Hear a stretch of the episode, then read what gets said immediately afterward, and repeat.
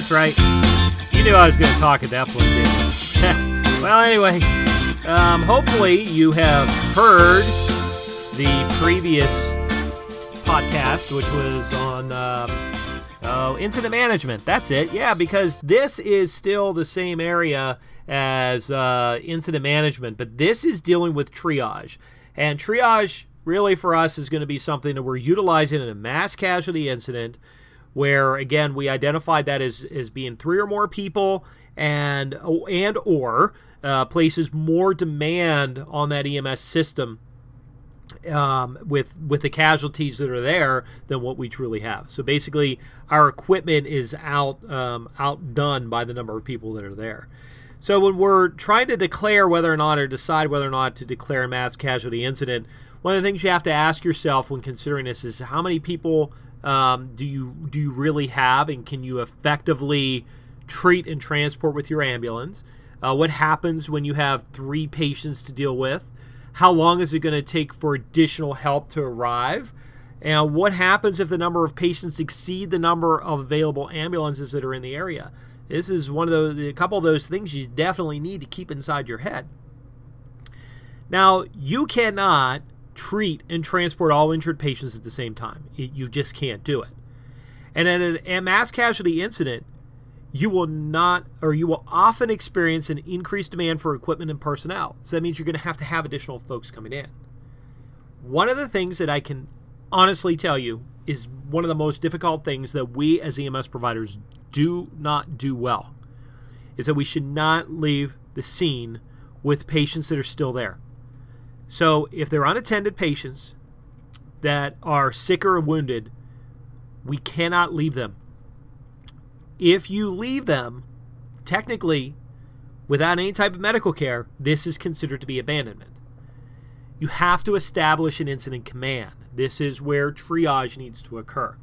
So if you declared there's a mass casualty incident, you get those additional resources there and you initiate the incident command structure and the triage procedures that are identified. You can't just grab the worst patient and take off. Um, it is not doing anybody else there any good. So, to help establish this, we're going to do what is referred to as triage, or we're going to sort those patients by their severity of their injuries. And again, the goal here is to do the greatest good for the greatest number of people that are there. Um, this means that when we do an assessment, it's going to be brief, and we need to make sure that we are doing the primary triage that's done in the field. Secondary triage is going to be something that is going to be done in the treatment section. This means that you're going to need either triage tag, triage tapes, uh, something that's going to be able to identify the category of where that patient is at. After we have done the primary triage, that triage supervisor needs to be able to communicate that information to the medical branch director. They need to tell them how many patients they have. What are the number of patients in each of the triage categories? Um, what about recommendations for getting them out of or moving them to the treatment area? And what resources are going to be needed to complete triage and, and start to move these folks? Um, when that initial triage has been completed, that retriage or secondary triage can occur, and this allows for us as EMS providers to reassess all remaining patients, and we either need to upgrade the triage as necessary or we kind of keep them where they're at. Now, in class, we identified that there was at least four areas immediate, meaning red, delayed, meaning yellow, minor, meaning green, and expectant is black. Now, I had mentioned before that there is a uh, fifth category that has come up in a lot of the literature. Um, and this is referred to as particularly coming from uh, SALT triage, S A L T. Um, we're just going to bring up the fact that there may be a gray. And again, this is where people are going to be more expectant to die. Now, the triage tags really are to be uniform in nature. Um, and whatever labeling system is used, the transport officer has to be able to identify which patient was transported where by which unit and what was the priority of the condition. These tags need to be weatherproof and they should definitely be color coded um, so that they can be used. And they really do become part of the patient's medical record. The most common one, and the one that has been identified as as being used in Pennsylvania for the most part, is start triage. And start triage is simple triage and rapid uh, treatment. So start triage and rapid treatment. It is using a limited assessment. Um, we're looking at the patient's ability to walk, and we'll come back to that. What's their respiratory status? What is their hemodynamic status? And we'll talk about that later on, but basically it comes down to what is their pulse. And finally, what is their neurological status?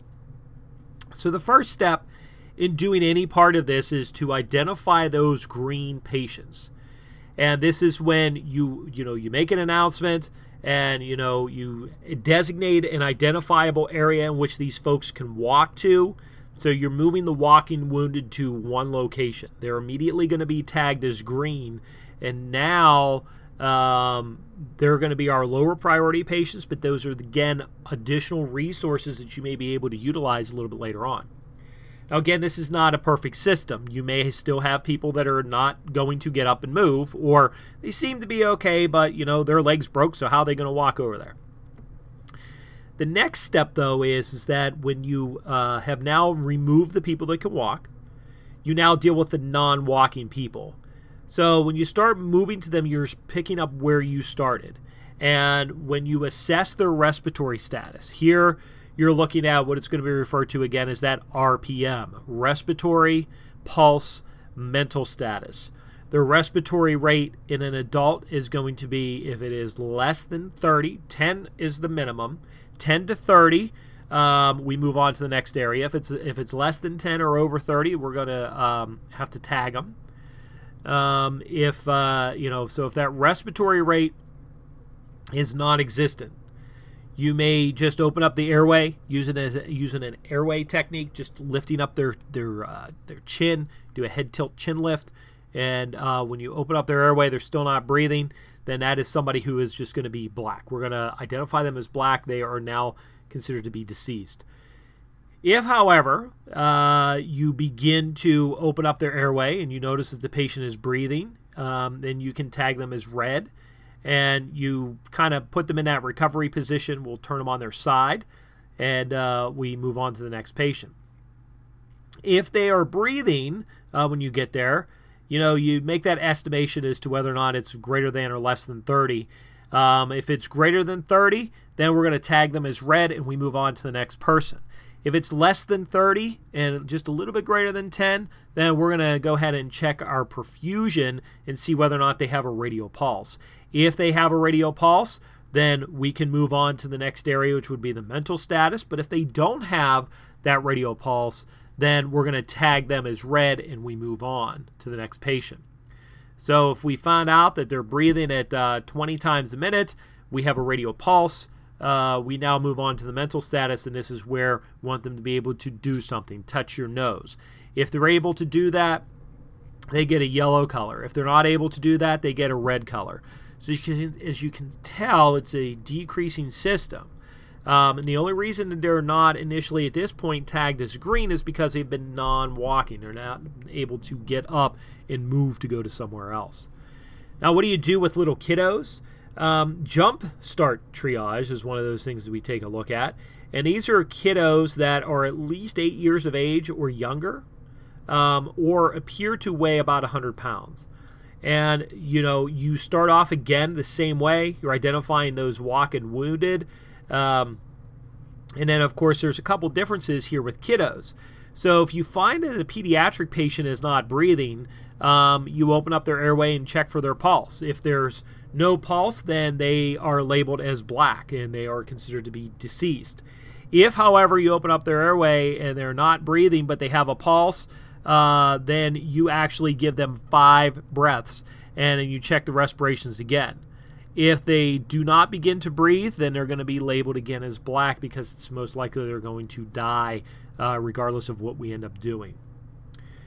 The uh, most common cause of reasons why we do this is because uh, kids have respiratory arrest is what leads to their usually leads to their death.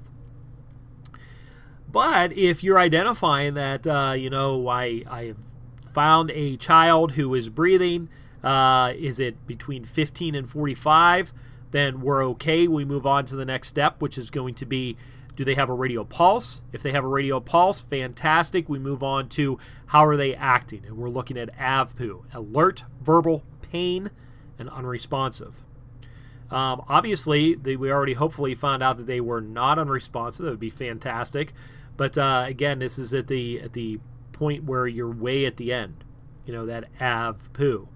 Um, and here, what you're looking at is, is let's say that we walk up, we find a uh, kiddo who's breathing at 30 times a minute, and uh, we check for a radial pulse. They uh, have no radial pulse. They're immediately tagged as red. We move on to the next patient. We find another child.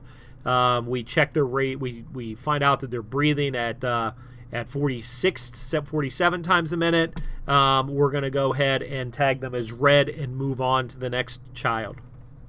We find the next child, and they are breathing at 20 times a minute. We check for their radial pulse. They have one, and now they're actually able to answer our questions and, and they're responsive um, and they appear to be at least alert enough to answer our questions. In that case, then we're going to go ahead and triage them as yellow. Um, if, however, we got down to that point and found out that they were not able to answer any part of those questions, they were unresponsive, then we would tag them as red.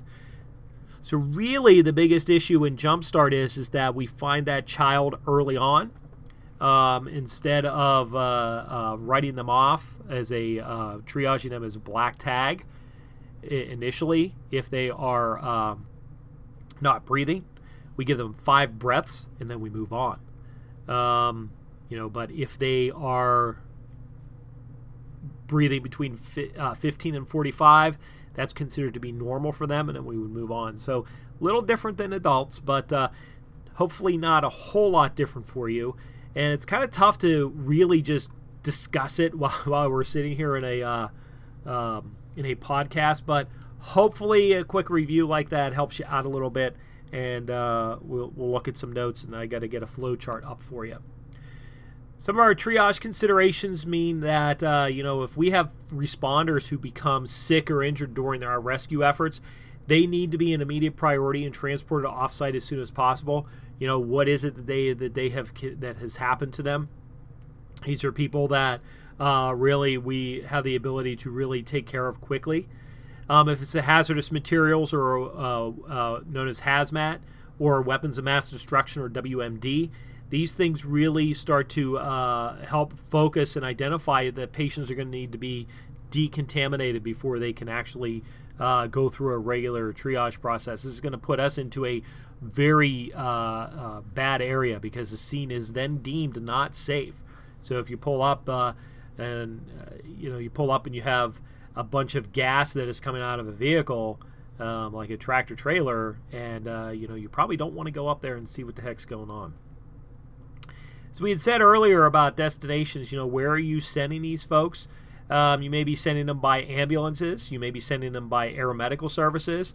Um, and uh, really, if they're in a green or a walking area, they're probably going to go and be transported by a bus to the local facility to uh, to be handled. In any type of disaster that we're dealing with, these are things that we need to keep in mind. Um, you know, it, a lot of times disasters may not involve any type of personal injuries, but other times, the, you know, you could be dealing with floods, fires, hurricanes, and that's going to uh, result in a lot of widespread injuries.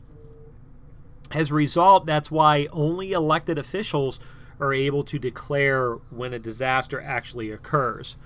Um, and finally, when you're taking a look at what your role is in that disaster, you know, it can become overwhelming with the number of people that are there. Um, what about what are the local hospitals dealing with? How many hospitals do you have to deal with as well? And then are we also dealing with the way that we're going to perform triage or some type of medical care and then transport these patients to the hospital on a more of a priority basis to see what the heck is happening? Yeah, and it's not so much just, you know, figuring out what the heck happened there, but you get what I mean, hopefully, that we're transporting those patients on their priority. Well, that concludes uh, triage, and that also concludes our incident management part. The only part that's missing out of this chapter would actually be hazardous materials, and I would suggest you go ahead and take that through PA Train. The link is found in your learning management system. We'll see you later.